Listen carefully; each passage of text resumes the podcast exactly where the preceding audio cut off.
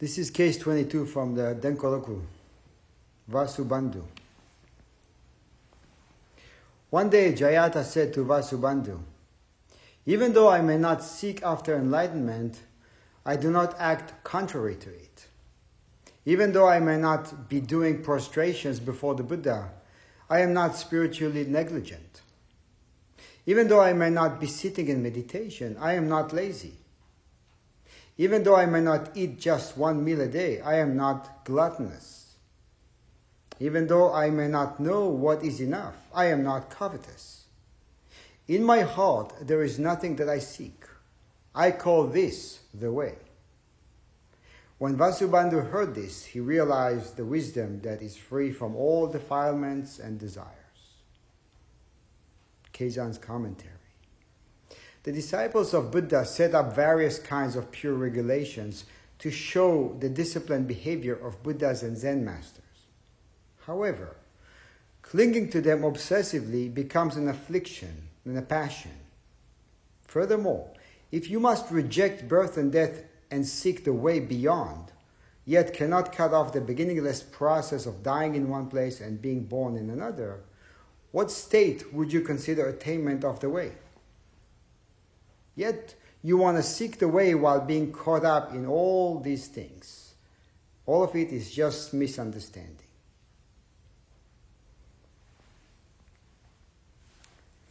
So, this koan brings up an encounter between Jayata, who was a Buddhist teacher and direct lineage of the Buddha, 20th genera- 20 generation after the Buddha died.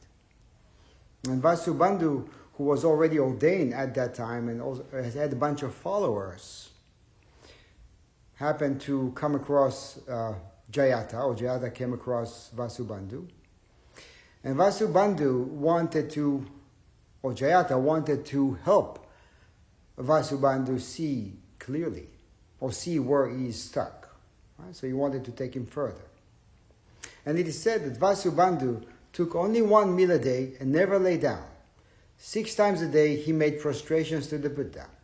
He was known by his disciples to be self restrained and without desires. Which, you know, when you look at that, he sounds like a great practitioner, right? Very disciplined, knows what he's doing. Sounds like highly devoted. But how do we understand devotional practice? How do, I, do we understand devotion? Or what are we devoted to as followers of the way, or as followers of the of Buddhist teachings?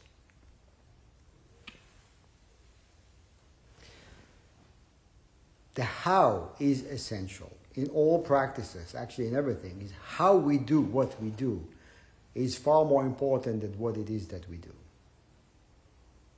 So the question, one of the questions for us to, to look at is how do we maintain what we have inherited? And also, what is it that we are passing on to future generations? Right? So, to keep going with that story, in Jayata, preparing to lead him to the other shore he, by questioning the group. So he began, he basically asked the students of this guy, of Vasubandhu. And he says, This busy ascetic is able to practice morality, but is he capable of finding the Buddha's path of, to enlightenment?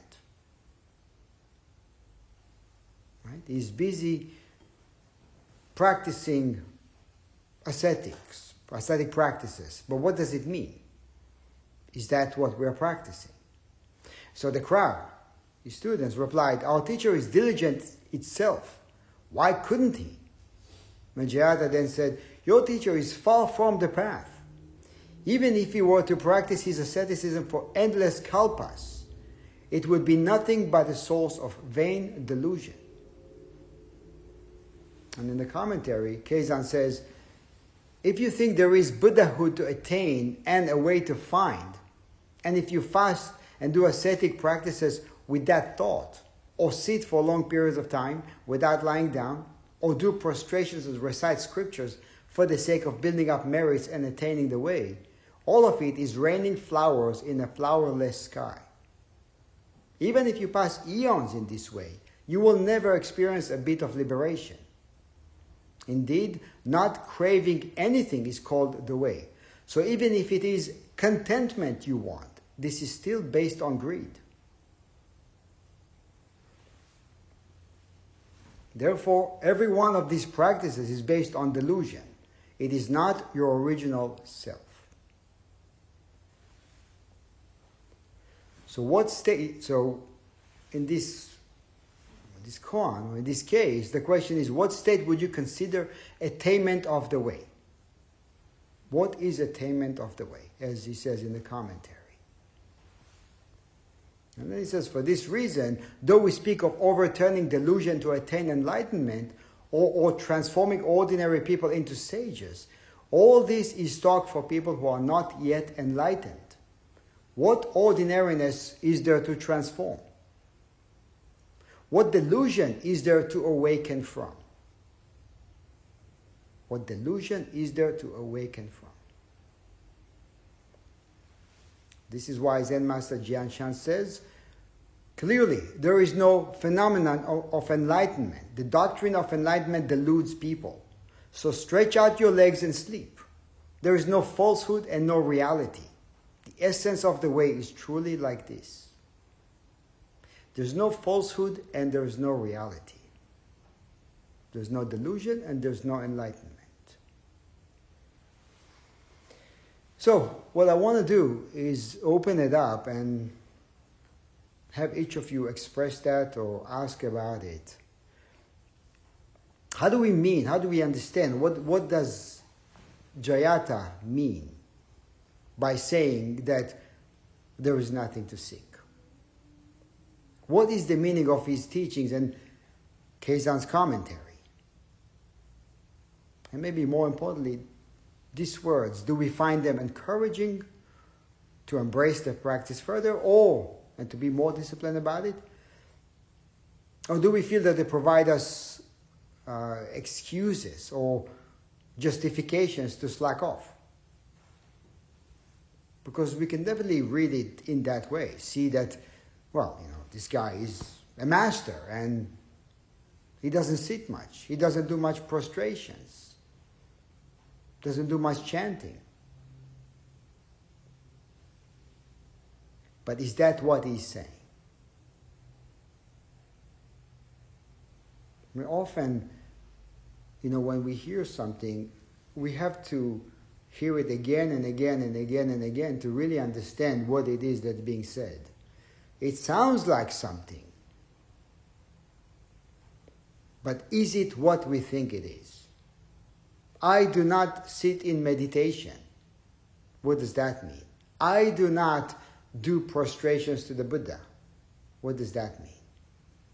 I do not recite scriptures. How do we understand that?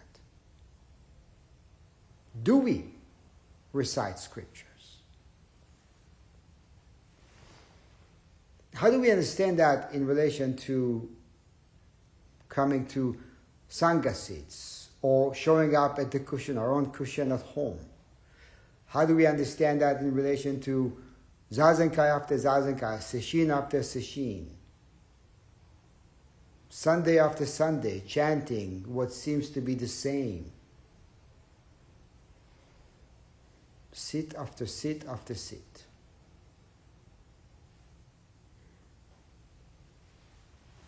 and in relation to right effort, what's the difference between overdoing and slacking off?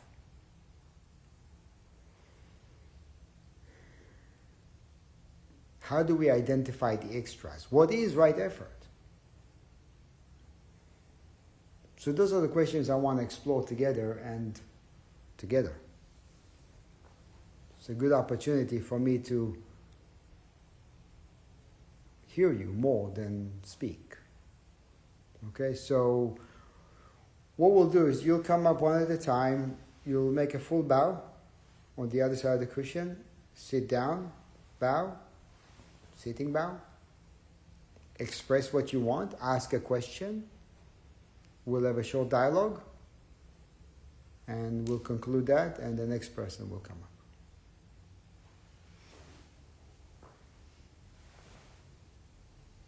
Shi. So as you're reading this koan, um, right effort is with me because of the Ango, because of our, you know, what we're practicing, the Ango, as well as uh, some of the recent koans that you and I have been working on. So what, what popped out for me is the understanding that just doing the prostrations, just reading the scriptures, uh, just robotically going through your life is not necessarily the way, um, because we can get caught up in that. And we can do that as a means of habit more than anything else. But what stands out for me in this particular koan is um, whether or not uh, one person can judge another person and determine that that person is or is not on a certain path. Um, so making the, the, postures, reading the scriptures, can in fact be the master on the path, provided he's not caught up in it, provided um, that he recognizes that he's just, you know, putting forth the right effort. So what does that mean? So was Vasubandhu clear? Was he on the path? Is that what the path about? He was following the instructions or the job description, so to speak, Right. right? Right. What's the job? The job is to meet your intentions. If, if it's your intention to sit for a long period of time or to read the scriptures, and, and you're doing that as part of washing your bowls, then yes, you're on the path. Okay, so why did Jayata say what he said? Did, why did Jayata say, I do not do this? All these things that you are so devoted to, I'm not doing. I'm not worried about. it. I'm not concerned with this. What did he mean by I do not meditate? I guess he's saying that he doesn't necessarily need to do those things to be on the path. So is he or is he not? So Was he meditating?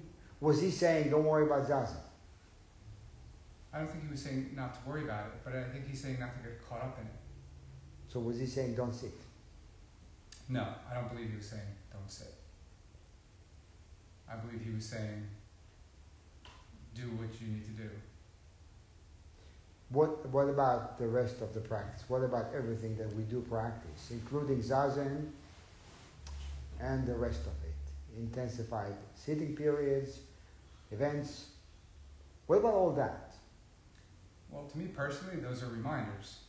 Those, Right, all true. But the, again, the point, the question is, what is he saying about all that? Is he talking about what we do or how we do? Oh, he's definitely talking about how we do. Okay. So, do you think he was negligent about zazen? It's hard to tell. I don't know. I don't know how to answer that. Okay. So let's go to your zazen. Forget Jayata and Vasubandhu. Your zazen. Mm-hmm. Do you sit when you sit? I do. How much? Not time. How much? How much do I sit when I sit? The whole time. Is that too much?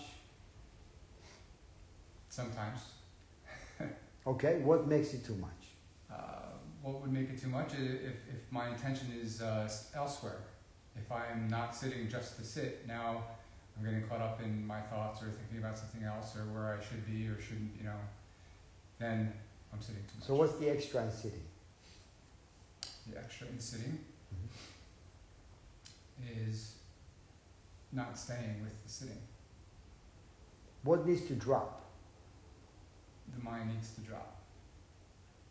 Um, I had an episode today with the sitting, whereby I was being very forceful with myself not to move, not to scratch an itch. Um, so I used a mantra to get past it, and I didn't move until the bell rang. I can't always do that. Sometimes I need to move a little. So that to me is um, enough, enough sitting. So Okay. That's when I stop sitting. So, what we need to look at, what you need to look at, what makes your zazen heavy, what makes your zazen light.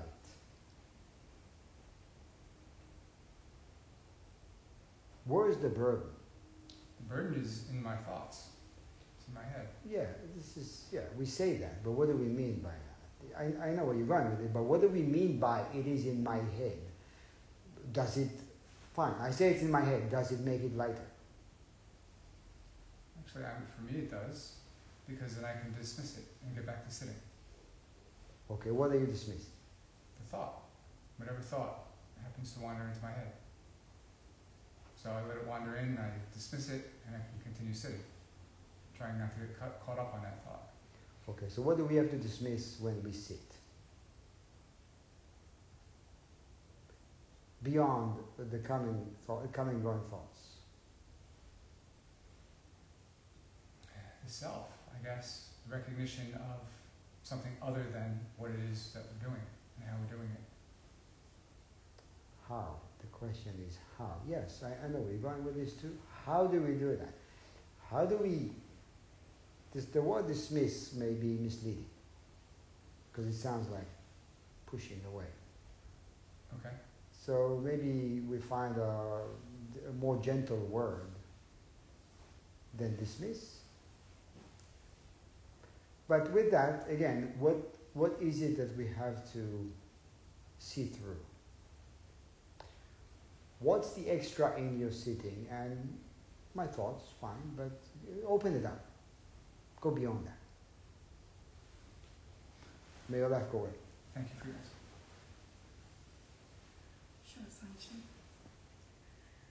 Um, okay, so for me, it comes about with the right effort. I was thinking about um, when when I sit uh, specifically, and um, what do I bring to the cushion when I'm sitting? Uh, sometimes um, I I can sit and um, um, my mind is calm and I think about it, okay, so it's, it's a good sit. And sometimes I sit and I'm like, I'm, I'm, I'm thinking about everything else that I could be doing or should be doing at times. And I'm like, uh, I feel like I'm sitting here, but I'm not really, and we're not supposed to be gaining anything from it.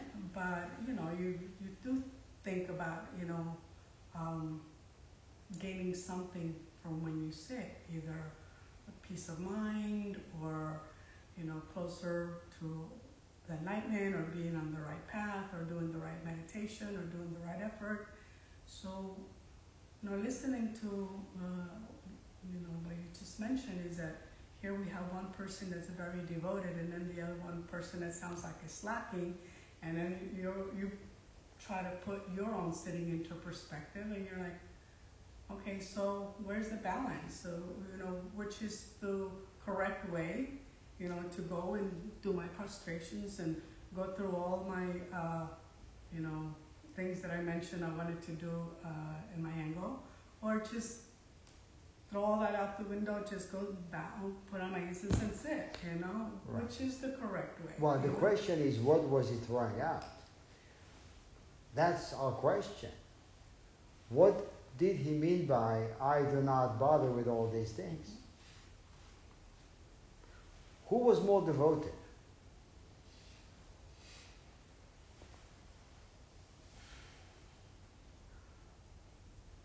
Well, you would think that they're both devoted in their own way. And you know, you might have somebody that's very disciplined and and this is the way they center themselves and they they approach their practice by, you know, being committed and doing all of this. And someone else says, No, I'm more relaxed. I'm you know, I'm I'm still practicing. Wait, Jayata said, I do not do prostration. I do not bow, right? Can you show how he did not bow? Can you show that? Can I show? Well, yeah. Okay. I, Show show it more intently. How how do you show how do you not bow?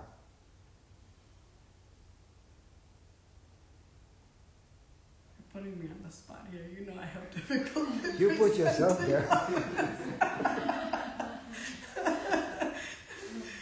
That's why I didn't go in Dokusan today because I knew you were going to ask me a question and I couldn't. I couldn't. What Uh, happens? Dokusan came to you. yeah, it came to me. I'm sitting there and I'm like, I almost got away with it. I was looking at the time, almost, but it didn't know, happen. that's why we did all this, right? It's orchestrated. My goodness. Uh, Yeah. no, but seriously, this is really what we need to look at. Yeah. You know, Jada is saying, I do not do all these things you're doing. What does he mean by that? This is why it's important to understand to how, how to listen to this.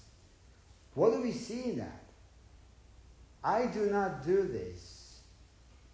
What is he not doing? In comparison to or in relation to Vasubandhu. Vasubandhu is very, very devoted, right? He sounds like he's very devoted, but then again, we can be chained by the practice. Yeah. And we talk about understanding or how to understand that the practice is everyday life, Yeah. right? And not to be chained by the practice or create a, some kind of a, an idea of, Or you can judge people by, you know, if uh, uh, I, I, I'm doing all this and you're not doing it, then you're not practicing Right. correctly. I am, you're not.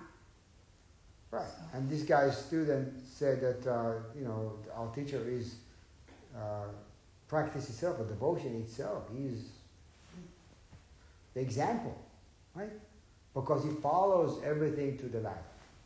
All the rules, right? All the regulations. He does everything to the best of his ability.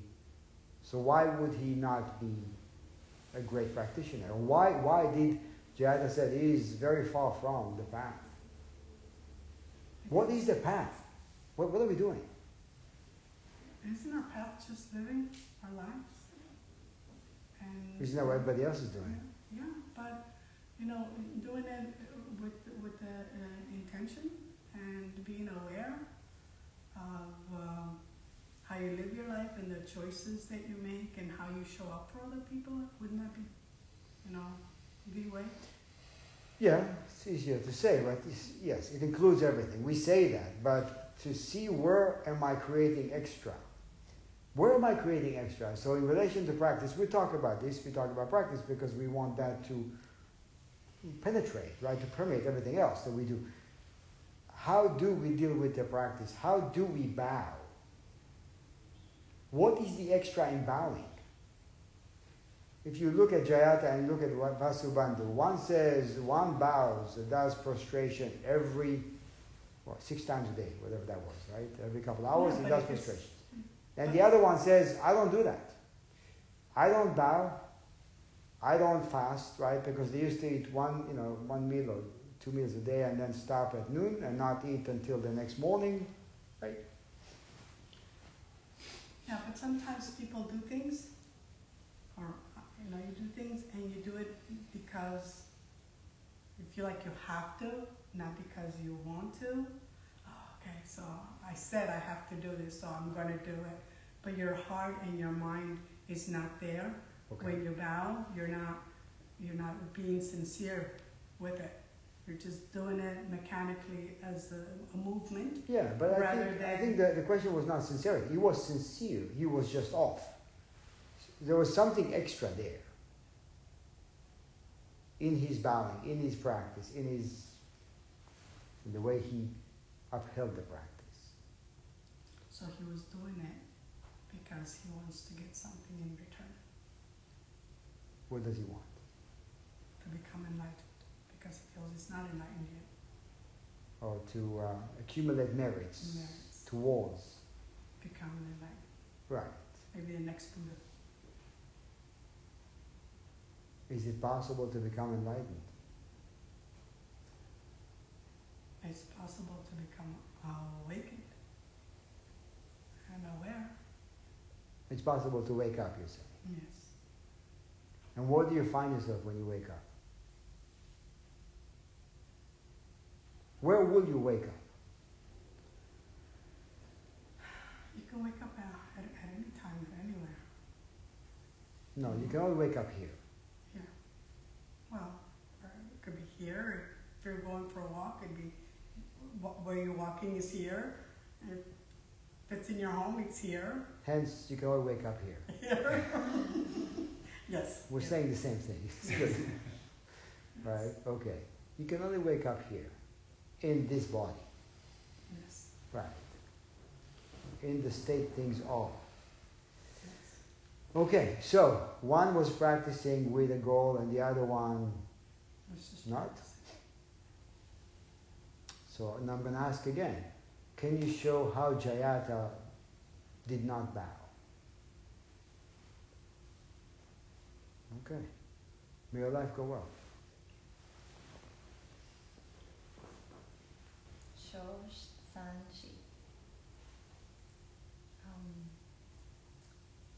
hearing the koan remind me of when I was in another place, and um, we got caught up in doing so much all this following, following of these uh, doctrines and and doing mantras for hours and a lot of things and a lot and different practices. And uh,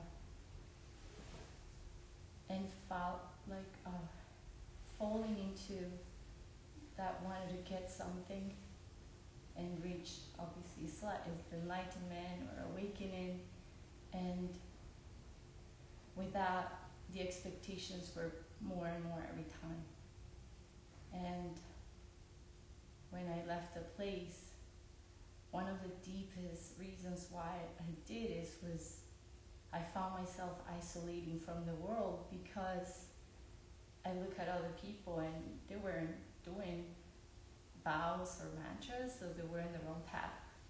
And I truly believe that we all did. And the ones that we're practicing, we're feeding each other that ego mind of we're better. And so I and then we fell into we're so compassionate towards others because they're lost.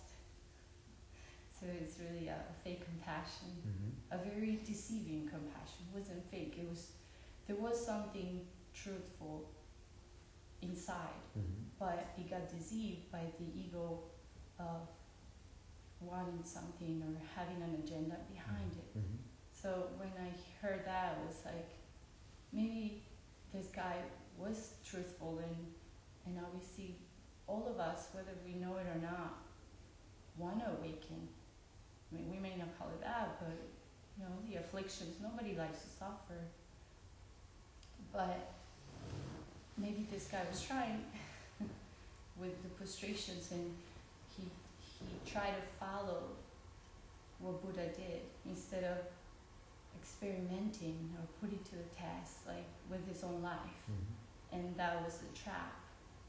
It wasn't the it wasn't the bodhicitta within, it was just simply that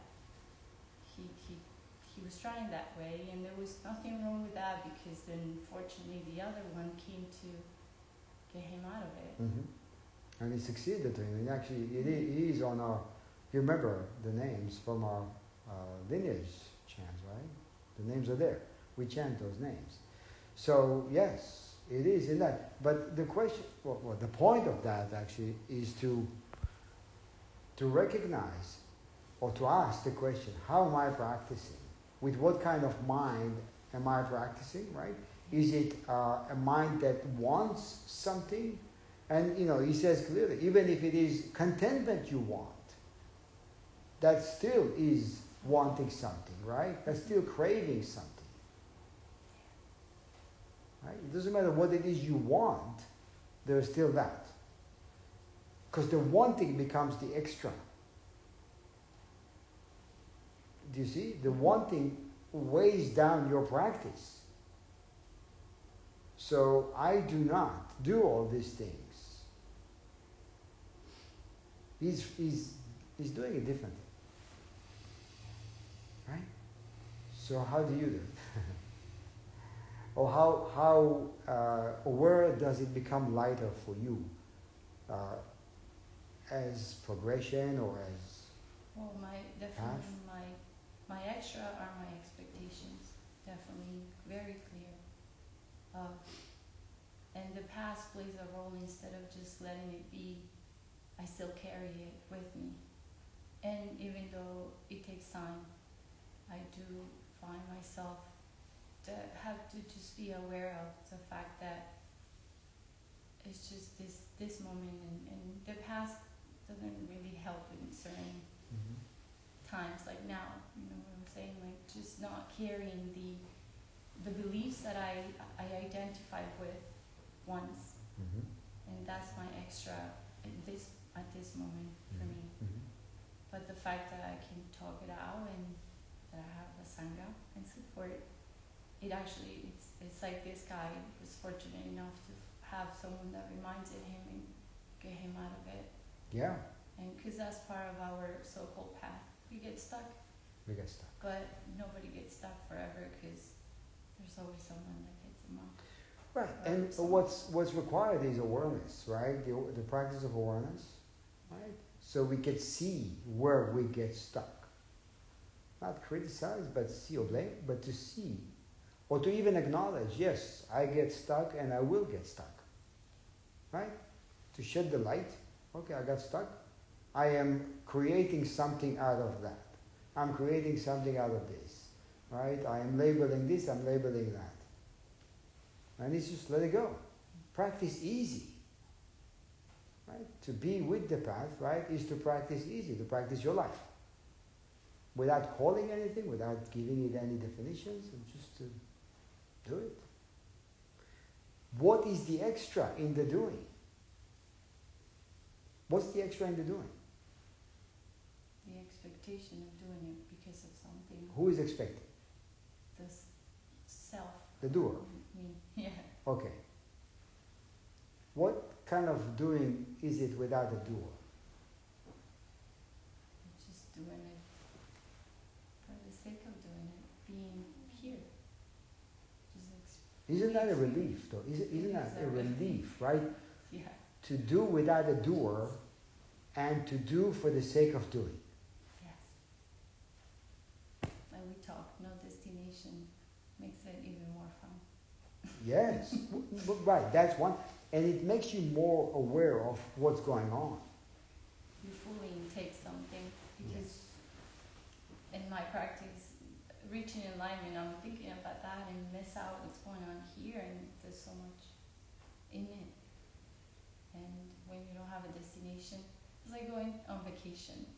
If you don't have a destination, you just go around the world. Every place you stop, it's like wow, you give the full of yourself, as opposed to just going to one place and having building. I don't. I think when you don't have a destination, there's no space for you to expect anything. Right. When you have no destination, everywhere is home. Yeah. May your life go well. Thank you for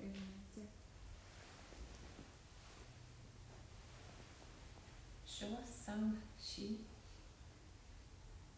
I think it's, uh, it's a good goal um, to remind them about uh, all ideas and agendas about the practice, which, um, you know, more I get awareness, more I notice about myself. Am I a good practitioner? Am I practice right? I practice enough? What should I expect from the practice? maybe I should practice different way and instead of where that to just ask how you practice. And And when I bring practice? awareness to these questions, I'm aware of them, but they kind of arise and subside. Mhm. How do you practice? How do you practice? You. I think, yeah, I'm trying, I'm trying to bring awareness and and look at my agendas if I have any agendas. And I think just being on top and you know paying attention and and doing the practice for, for the sake of practice, for the sake of other people. Well, how's it going? Is it light? Is it heavy? Um, sometimes it's light, sometimes it's heavy. How do I how do you identify the, the extras or the, the extra baggage that you put on practice when you do? Um, when when I notice that I guess extra extra questions, Questions. versus just practice. So questions are extra? Is that what you're saying? Yes. Okay. Okay, so sometimes questions are important, sometimes they're extra, right? I mean, it's not black and white. Sometimes they're needed, sometimes they create more complications. Mm-hmm. Sometimes questions can lead to clarity. Mm-hmm. Not necessarily because of the answer, but just by raising a question and then examining. Mm-hmm. So, how do we know how to ask questions?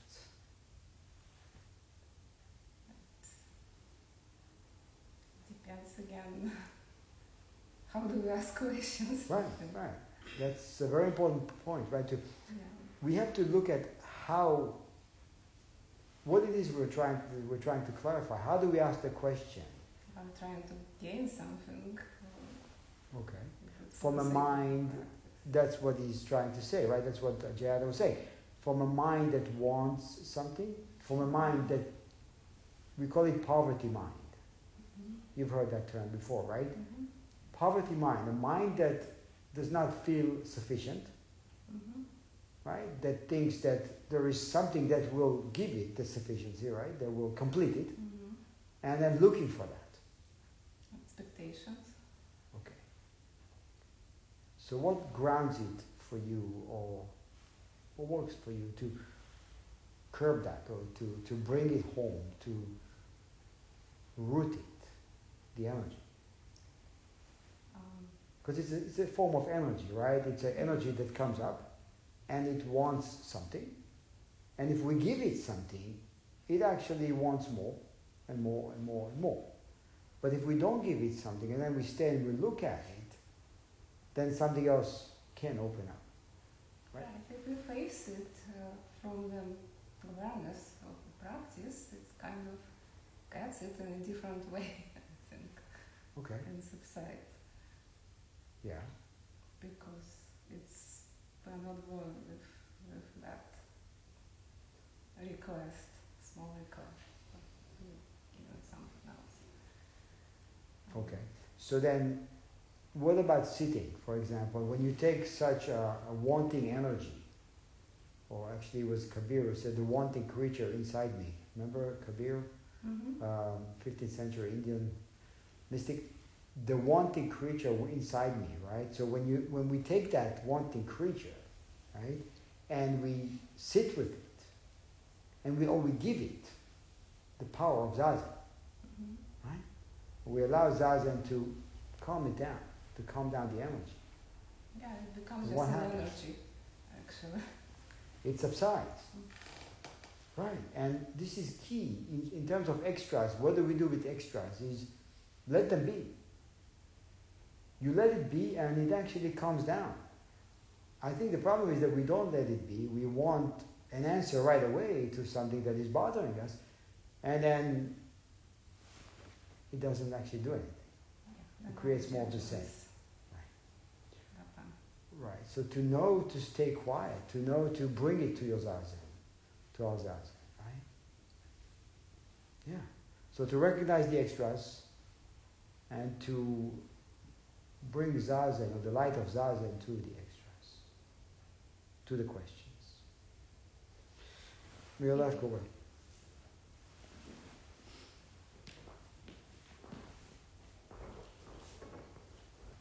So, San Shi. Uh, this is very complicated stuff. It's not, it's telling so much, this koan.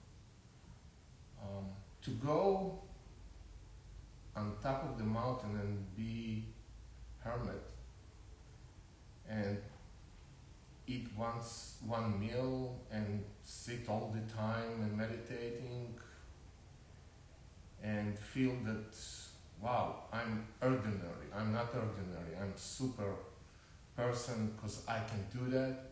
And when you're going down to the, to the people from the mountain what you're going to say your ego so blow up you're going to say hey this is simple people i'm the, the one who doing so much who practicing so so much. I'm the perfect one, and then I'm going to stop you there. I'm going to ask you those stories.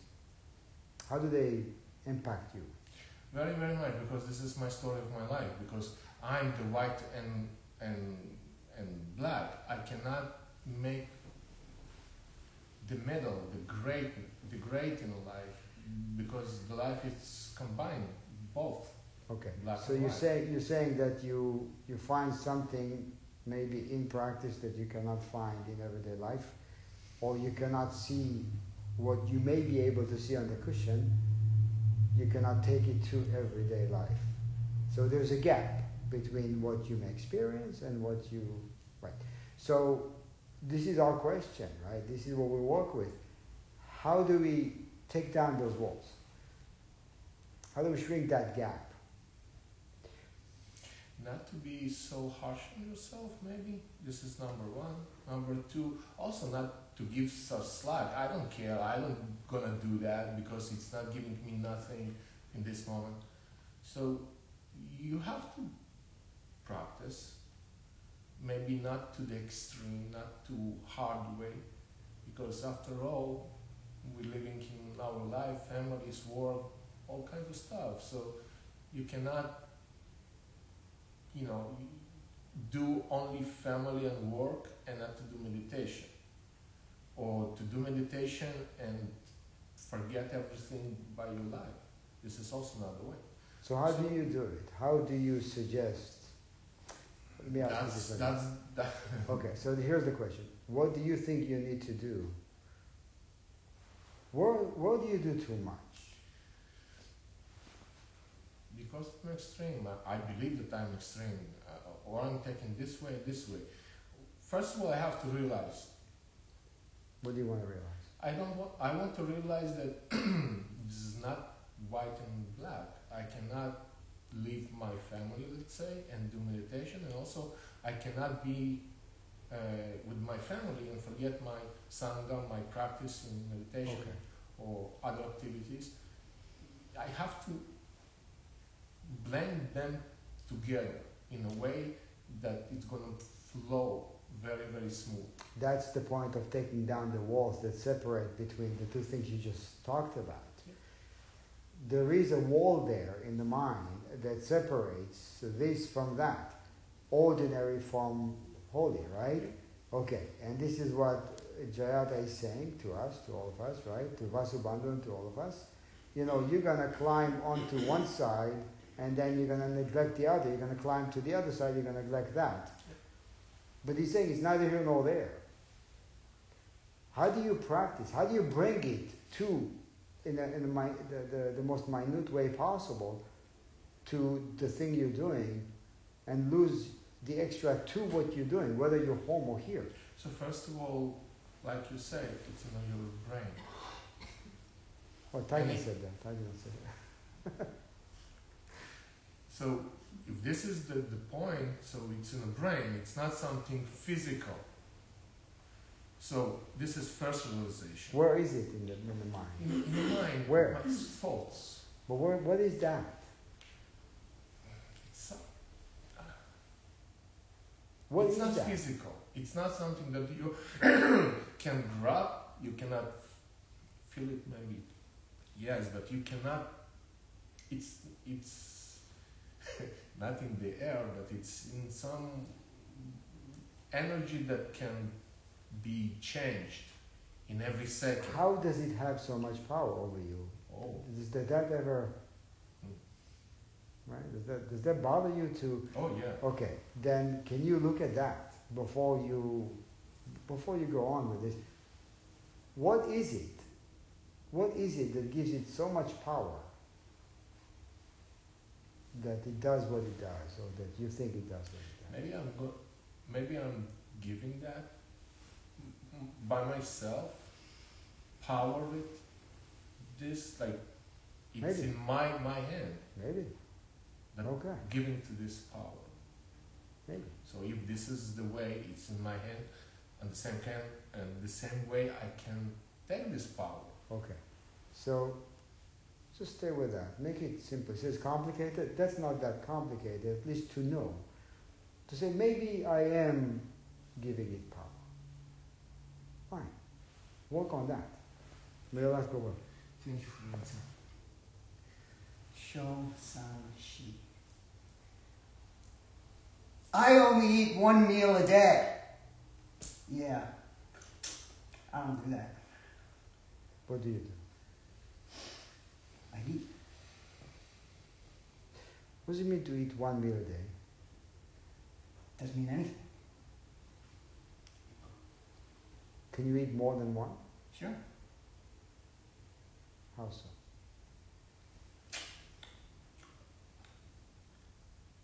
Can you eat more than one? Sure. Yeah, we can go on forever like that, and it's never going to be more than one. so we need to stop it now. Well, have, well, eating. If you don't set up eating and not eating, if you don't set up bowing and not bowing, if you don't set up enlightenment and delusion, what is there? A lot of restlessness. Well, there's just the doing, right? Yeah, and then there is the restlessness. Right? There is a lot of buzz.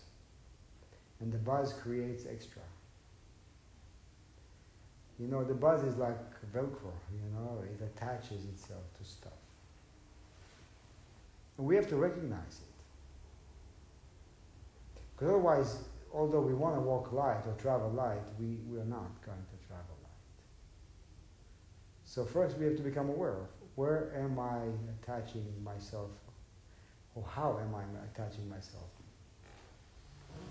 Well, right. How do I walk light? By walking. You have to do. Doing is the way. It's not proclaiming that you're going to do something. Yeah, but it's not to saying, and do the dualistic he's saying I do not bow. I do not walk. Well, you could have said that. I am not walking. I do not walk, I do not sit, I do not lay down. But what is walking? What is sitting? What is laying down? Yeah. Right? It's only what we, in our own minds, what we think it is. Someone told us once that walking was this, so that's what we think walking is. And Yeah, so the difference is where, right? That where is, what is the difference between walking and not walking? Or walking and walking? Or eating and eating, right? Or bowing and bowing? How do you practice? If you say that there are no extras in your practice, Oh, I never said that. I'm glad to hear it. I never said that. Okay, so we're on the same page. Right. Right, so the question is how do I identify the extras in my practice? How do I streamline? Yeah, and it's this is a perfect example. It's the naming, the naming of the extras, the one meal a day, the bowing, the sutras, the this, the that, the all this. Because once you name something, you separate it from the way, because it's the doing. It's like I chant sutras, you know. It's also it's also being being afraid of not doing it, being worried about not doing it, being worried about doing it.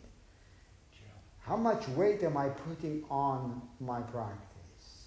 How much weight am I putting on, for example, precepts? Is it in the weight? It's all extra. That's all extra. So how do I maintain the practice? Do you remember that story I told you a few times about my Zumbi Roshi traveling? I think you heard it. Traveling with uh, a couple of people, and there was a, um, a Theravada practitioner with them, and they stopped eating at noon, and they Yeah. eat the next morning, right? And they couldn't stop, but they couldn't find a place to stop, and noon was, you know, coming soon, and he realized, you know, noon is going to pass, and I won't be able to eat, right? Right. And then, uh, so he was getting nervous in the back seat, you know. We got to find a place to eat to start. And so at some point, my little Roshi turned to him and said, "Stop being so precious. Right. Right? Stop making a big deal out of it. So you eat at one, big deal. Yeah. But I can't. The practice. Who's saying that? Who's saying that? It's just a rule that someone laid down to create order at some point. That's what. That's the point, right? There is a there is upaya. There is upaya, but if we get rigid about it, the upaya dies. It's no longer upaya. It's no longer skillful. The skillfulness is not about the rules, right? Yeah, absolutely. Absolutely. Yet- 25 yet- minutes, 30 minutes, 35 Yet we minutes. can't say that it's not important. Right? We cannot say that structure and, and uh, discipline is not, are not important. They're very important. Well, I don't know if they're important. They're not meaningless. They're important because if we don't do that, what do we do? We do something else, you know, which may or may not be just as relevant or just as meaningful. If we don't do that, we do something else, but we obey something else. That's actually more important, right? We obey something else. So how do we obey? How, what does it mean to be devoted to practice? That's the question he's bringing up, right? He's saying, you know, they're saying our teacher is devoted, or devotion itself, or whatever he said, right? Mm-hmm. What is devotion to practice for you? Devotion to practice for me is the flow, is the flow from one moment to another, one encounter to another, one thing to another. How do you do that? I do it by improvising. Just like I play my music, I improvise my life. When I come across a situation, I try to encounter it and adapt to it to the best of my ability. You know, a lot of times you play the wrong note, but you know, you're only half step away from the right note, as they say. So you just keep playing. That's all you can do. And scales and chords and progressions and sutras and chants and sitting times and bells and gongs, they're all the same things. They're just guide rails. So when you play the wrong note, is it wrong? It's a half step away from the right one. no, it's just it's the note that you played. It's not it's not right or wrong. Is know? it half step away from anything else? It's just a half step away. Then there's an issue. Yeah, but there's always an issue. There's always an issue. Okay, are you half step away from where you need to be? No, Okay. no. May your life go well. Thank you for your. Sho San Shi. Which place has more merit, a monastery or a brothel? Who's counting merits?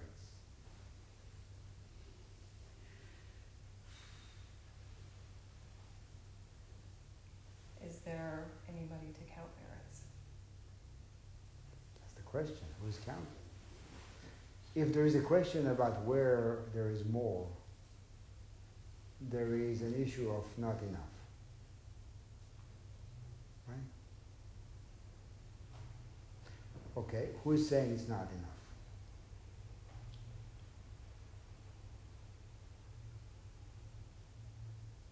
Or is one half a step away from the other? To continue along the path you set out. Um, is it half, I like that, is it half step away from something else? Or in other words, are we lost, right? You know, that's the whole point of, right? Are we, can we be lost? What makes us feel lost?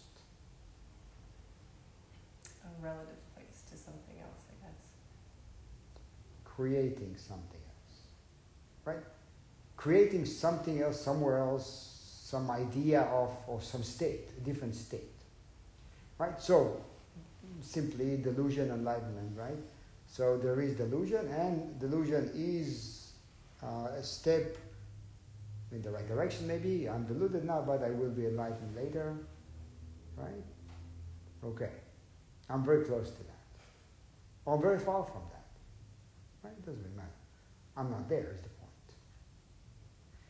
And I'm not there can put so much weight and extra and baggage on, on my practice, right? I mean, think about the difference between sitting with an idea of arriving somewhere else or becoming something else and just sitting and being exactly where you are in the state that you find yourself at. Right? Just think about that. It's easy to see the difference, right? Quite easy. Not wanting to become anything else other than this. It's easy to practice, right? You just you bow, you bow. Not to uh, accumulate merits, not to feel good about being on the path to realization, or separating ourselves from those who are not on that path, right? It's much easier. Practice does not have to be difficult. Right? It doesn't have to be. Although often it, it becomes that way. Right? So where is this place that we move from that it's so easy? Yeah. Where do you move from? I'm going to turn it around ask you. Because you need to verify right? I'm going to say whatever I say and it's nonsense. And w- where do you verify it? How do you verify? Let's take your zazen. What do you see? What do you experience in your zazen?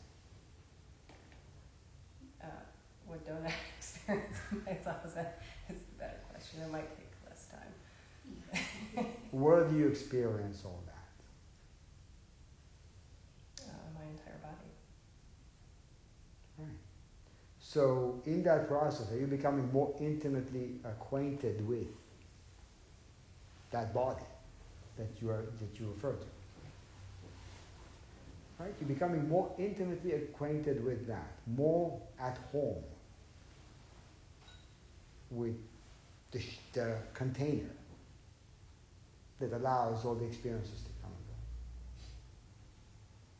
More grounded, more rooted in that. And it's a stage in practice. Because that's what, that's what you, this is what you experience, or, or in which you experience. You sit, you get up, you go to work, you go to study, wherever you go, you experience within that. So you develop that inner body experience or sense. Right? And you're familiar with that. It's not, obviously not new. You know it well.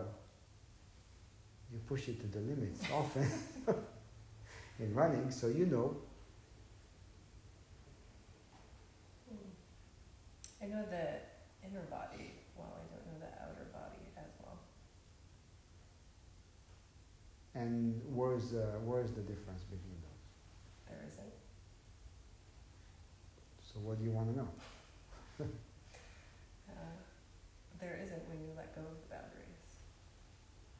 And you have not yet. Sometimes better than others, yeah. Okay, so when you have let go of the boundary, the boundary creates extra. We're trying to kind of. The boundary creates extra, right? So to create a gap or a wall or a division creates extra mentally, creates extra energy. When you don't do that, you don't create extra. Right? You ease into the situation, the experience. That's your practice. May your life go on. Thank you for your answer.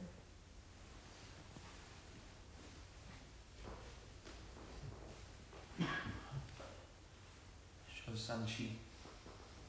Um, so, to, to, to what should we set our intention to then? If enlightenment's already attained, or it's the process of awakening, you know, it, it's. So I see the person going through doing following the rules, the prostrations, all those things. To see a person that might be understanding their attempts as right effort, as you know, there's there is danger in pursuing purity to a certain extent of associating purity with right effort and the, the practicing of those things is an attempt to create that, but then it seems we lose the the purity of the acts themselves at a certain point. So I guess the intention thing matters to me uh, a lot of times. It's not necessarily a goal, or I'm not like it, it, expectations. It's more of a Mhm. what's the fuel. Yeah, that's a good question. Intention is, is, is different than goal, right? Mm. Okay. It can be uh, mingled with, it can be uh, attached to a goal, Mm. right? And it can change the intention. Right? Or the purity of the intention. But what, okay, so an, another way to ask that, if we're already there, Mm-hmm. why should we strive for anything? It's that. It's also the. Um, it was a line in um, at, Robert Aitken had said um, that once that energy and you know feel goodness of meditation, all that stuff wears off, and all you're left is, is with is practice. What do you do then Mm-hmm. uh, when it's not exciting anymore? Uh, when it's Is it exciting? some days. Other days it's Okay. excruciating. Other days it's uh, going through it the way you might brush your teeth in the morning. You know, like when that weird part in the morning when you're kind of just on autopilot. Yeah. Um, So, without, okay, so we hear or you read or, or you hear that yeah. You're already there, right? It's inherent. What you're looking for is inherent. Mm-hmm. Completion is not in question, right? Yeah. That's what Buddhism teaches. How does this work with working towards achievement, Mm-hmm. getting somewhere, right? Or doing something, building something? Or in a in its own way, uh, growing comfortable with going nowhere. Okay. Not necessarily stagnation, Yeah. but a a a um, you know a tree doesn't move Yeah. it, it just grows outward, but it's not moving, you know, lifting its trunk up and going somewhere. It's No, but Yeah. it's, it's, constantly, right, you're moving and growing. Okay, so your question is, so I guess it's it is that if if it's not hundred percent goal oriented, it's already attained, it's all these things. I still feel there needs to be a fuel, a reason. there is for- intention, and uh, that's why it's one of the uh, Eightfold Path, Yeah. right? You know, right intention, right? Mhm. What is right intention?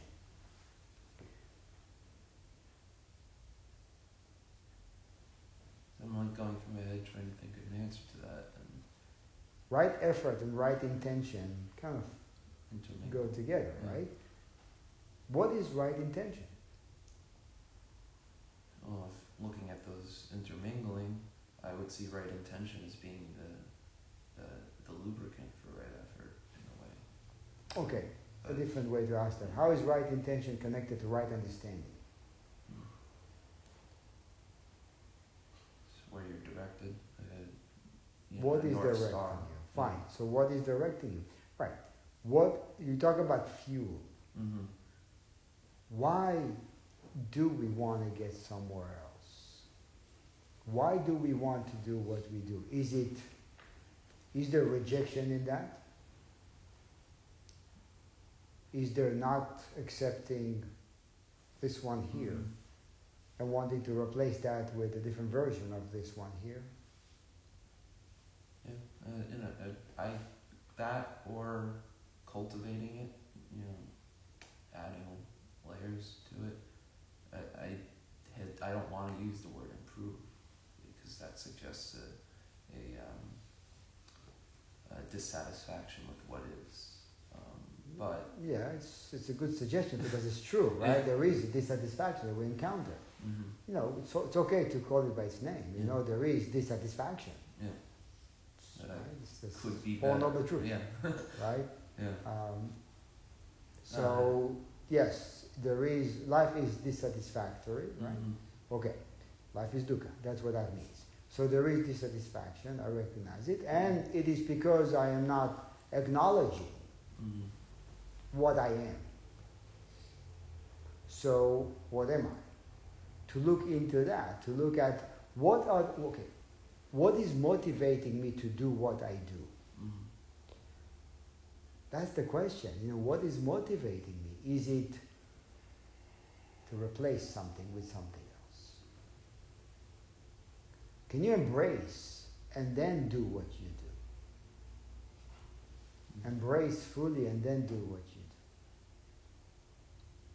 And then the doing is not burdened by unrealistic expectations. Then the doing is free of the doer. Mm.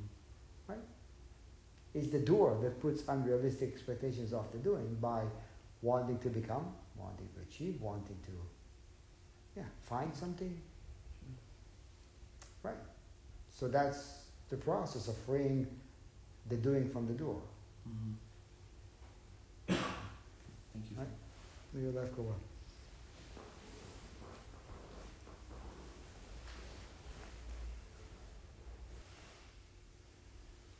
Shosanshi. So I think for me, there's, you know, Guess been a lot of talk about expectation. And I find that, you know, that's really the most challenging thing for me is to engage in something that has no destination, Yeah. you know. Yeah. It's definitely a challenge in our society, right? To, Mm. to, because we are, you know, in a way programmed It's antithetical to totally. That's ambition, goal orientation. So that's the question, is it? Does it negate setting out goals and, and working to achieve them? What, what does it mean to just, you know, stretch out and take a nap? Because it's all fine and there's no delusion, no enlightenment, nothing else to find. How, again, how do we, how do we understand? How do we read that? How do we read, I do not meditate. I do not do prostrations. I think is it is it clinging to ritual, a rigidity, um, and abiding to ritual and ceremony for ceremony's sake, and expecting that that abiding will, you know, elicit some kind of favor long term. Or maybe take care of something that needs to be taken care of, right? Mhm. Something that uh, if I do this, I will achieve that, right? So this is a means to an end, And if then, right? So what if this is, what if the means and the end are one? How do we digest that, yeah, right? What, what if the means and the ends are non-dual? you know, it's weird, you know, sitting in zazen. You know, sometimes just having those moments where you ask yourself, "What am I doing right now? Why am I here? Mm-hmm. Why am I investing this time in this practice? I could be out running errands, you know, Exactly, doing stuff around the house, exactly, but I'm here sitting on this cushion right. and intellectually trying to reconcile that sometimes. Exactly. Absolutely. How do we live with that? Well, obviously, you show up still around, still show up to the cushion and sit, right?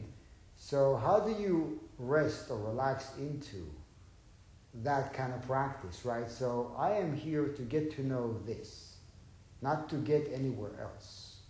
I'm here to refine, right? To Mhm. get to intimately know this one here. Because this is the one that does everything else. Right? And if I care about everything else, then I better know the one that is sitting here. Mhm. What is this? Right? So it's a lot to do with deepening, right? Now we're not, we're not saying there's no deepening. You know, that's they're not saying there's no deepening. But what they're saying is not linear. Right? It's not it's this, and you go deeper and deeper and deeper to where you already are at. How much do we, how do we know that? How much? How do we know that? How do you know you? So yeah, to practice without a goal and to understand how to understand what it means to practice without a goal. So to perfect, for example, to perfect this, right? To perfect the bow, to perfect the way we chant, to keep working on it. Just for that. Not for any other reason. To bow for bowing, to get up for getting up, for to walk for walking. Without burdening any action with anyone. Mhm. to learn to move, to learn to flow, to live day by day. I mean, it's, it sounds like a goal as well, right? I'm, I'm practicing so I can Well, become. liberation, right, from the fetters of all the noise and clutter. And then the question is, who bounds you, Mhm. right? Who who traps us? What is trapping us is the question. I want to achieve liberation, but that's what he was saying. You know, even that by itself is a is a mind, is a craving mind, right? That wants to be liberated. But the question of liberation, the question of being trapped by something, right, or being hindered by something, am I hindered by that? That's what you were saying. You have to look at, right? Am I really hindered by what I think I am hindered by? Hindered by the unending flow of mental constructs, right? That, Yeah, you a lot of that, right? But then you know it comes and goes. Mhm. Right? I mean, some days, some moments you sit and there's a lot of stuff like that, and you feel very uh, weighed down by it, right? So it sits on you, and then other moments Mm. it's not. But what do we learn from that? Just by observing that some moments there are questions like, "What am I doing here?" and other moments the questions fade away. What does it mean? Well, first of all, it means I don't have to answer these questions because they go away, right? That's one. That's good, right? And then the second thing is there's constant movement, right? So you don't have to worry about Mhm. defining or creating anything out of one experience or another. You just allow the experiences to go. Isn't that liberation? Right? Yeah. To learn to allow all things to come and go freely. That's a good thing. Is. It's needed, Mhm. right? So yeah, no, it's fine. Questions come, questions go. Some are important to look at, some are not so important, right? Yeah. Keep it going. Right? All right. May your life go well. Thank you for your teaching. So Sanshi. Um, so we cannot find enlightenment, cannot find self, or we cannot find the true nature. But the only thing we can do, we can express it. So to express our true nature, we have to. Uh, well, I think we should drop ourselves, like a Dogen suggests. So this koan make me think that the uh, our sort of modern lifestyle, because we tend to dilute it, the who we are. So maybe this monk tried to show in a good will to lead the people, and uh, he was trapped into how he's supposed to uh, behave or how he should practice but the uh, maybe that's not really expressing true nature. And uh, but if he dropped himself and coming from true nature and and show the example, that might be uh, get that some different result too. Okay, so how do you do that? So how do you do it? How do you practice? How do you take any form of a practice, right? Whatever it is we do. How do you take that and practice it without, or to practice it from a place of true nature? Without any extra, without baggage, without rigidity. So sometimes it helps to drop self. So for example, um, we tend to occupy like uh, I do, I, this is me. So um, if we drop self and uh, if we if we came out of the trap that the, we, we're supposed to be treated this way or that way, then we should naturally express true nature. But also, of course, the uh, we can't do that all the time because you know our modern lifestyle. The uh, we have to take many, many things with our sort of intention and, and just we discuss about the goal. Sometimes we we need that, but also we need to release sometime. And uh, of course, there's a goal, but just stay present. And whatever you know the words through to you is what we have right now and we'll be happy with it and we'll go with it. It's not so most of my experience you know i want something i won't get it. Uh, something else is coming but that's what it is and i'm happy with this and that's the way to go So, a simple question. Do you create any extras? no No? No. I don't, I accept, well, this is my practice, but my intention, I, I accept everything. How'd you get there? How do you get there? How did you get? How did you get there? Try to do self? Isn't that extra? No, it's not. Because I'm just going back to myself inside. To try to lose something. Isn't that extra? No, because I'm not really losing something. It's part of me. So it is what it is. So what do you try to do? Just keep moving on, see everything throughout me and through my body. What would you say I try to lose? I lose. I'm not trying to lose. But there's nothing to lose, you're saying.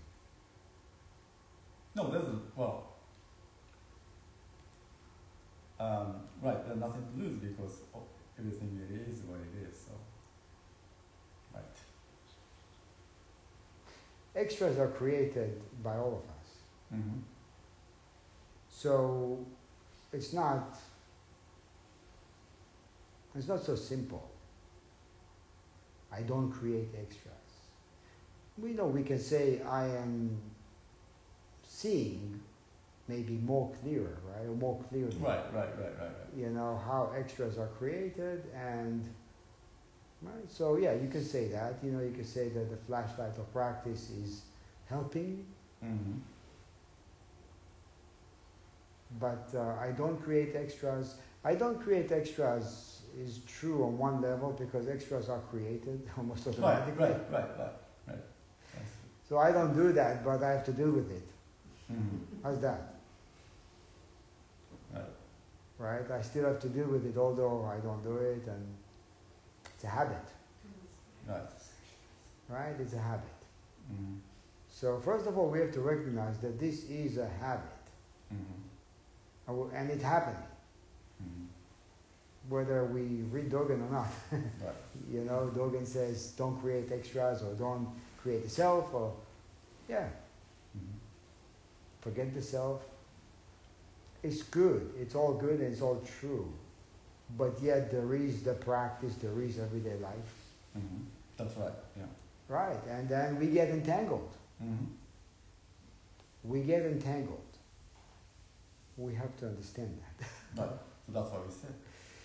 Yeah, that's Well- why we sit, but that's why we don't make rigid sitting, we don't make rigid practice. Right. We don't, that's why we don't sit. Let's just leave it at that, right? Mm-hmm. Yes. So don't sit. Sure. How do you not sit? I'll do something else. And just do it. How do you not sit? Oh. I sit all the time. Does that make, make difference? No, make no difference. Yes, how do you not sit, right? You get your back straight, Mm-hmm. you don't move, you pay attention to your breath, right? You don't scratch the itch. That's how you don't sit. Ah, okay. May your life go on. Thank you. Sure, Sanchi. That's what it is. It's gone, uh, helped me, or helped remind me. Um, and it helped me with what I was working on today.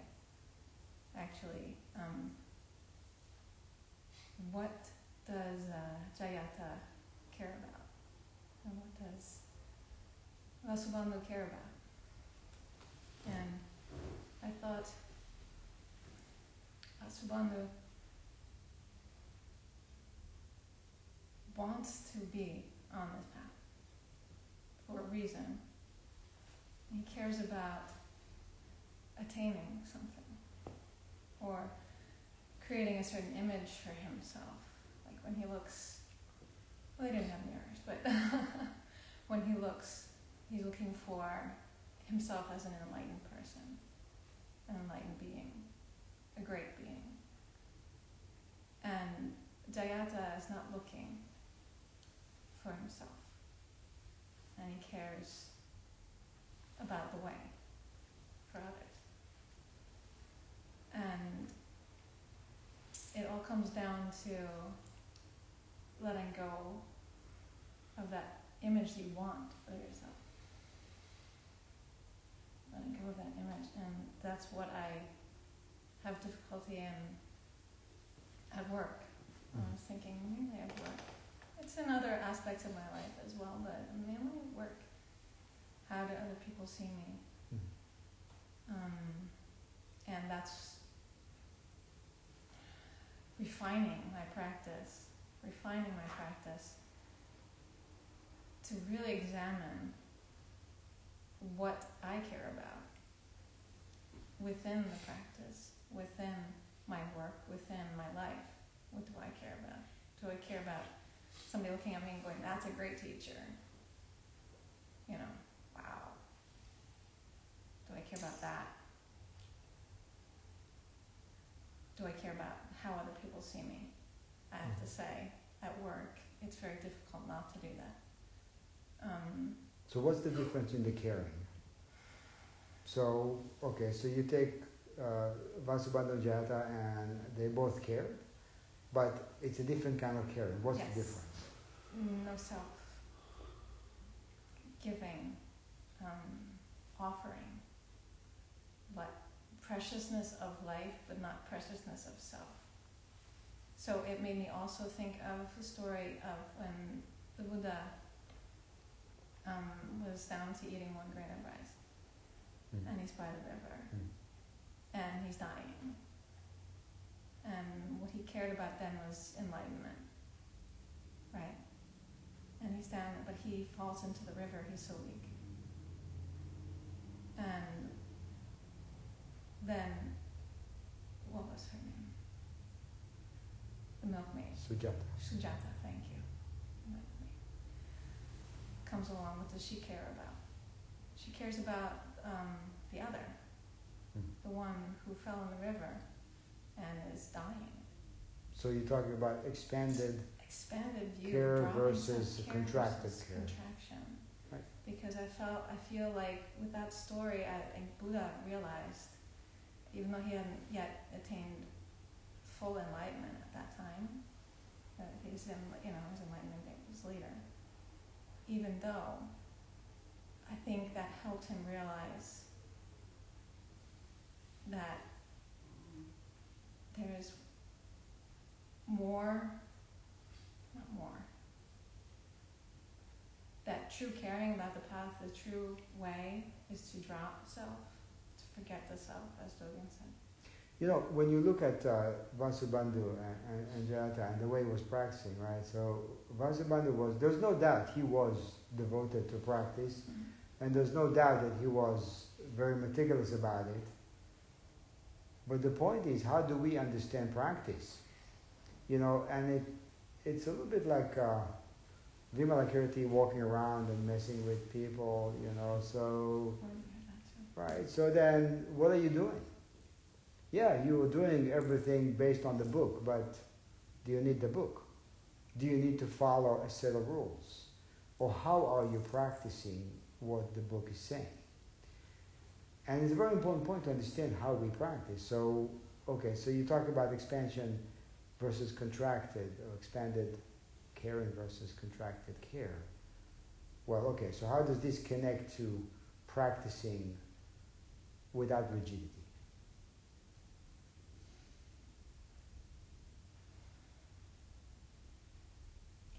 Not worrying so much about what something looks like. Um, not being a perfectionist so much as in that in that something else has to be perfect. No, this is not perfection. This is perfection. This is what it looks like, not that. You know, whereas if we're looking at perfection, perfection is just as you are, complete right now. So, I think what you're saying is that we are blinded by the idea and we do not see the path itself. Okay, we're blinded by an idea of something, whether, whether it's practice or something else, and because of that, we do not see what it is really about. Right.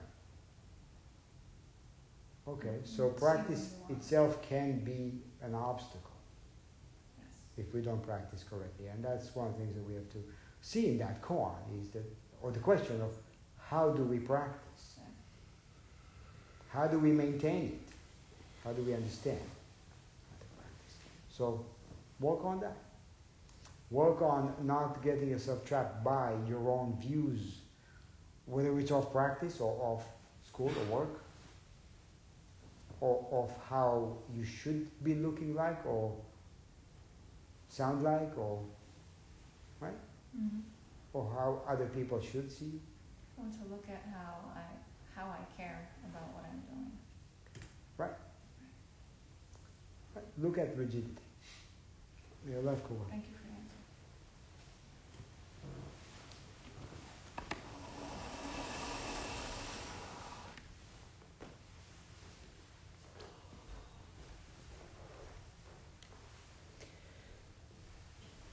So the point of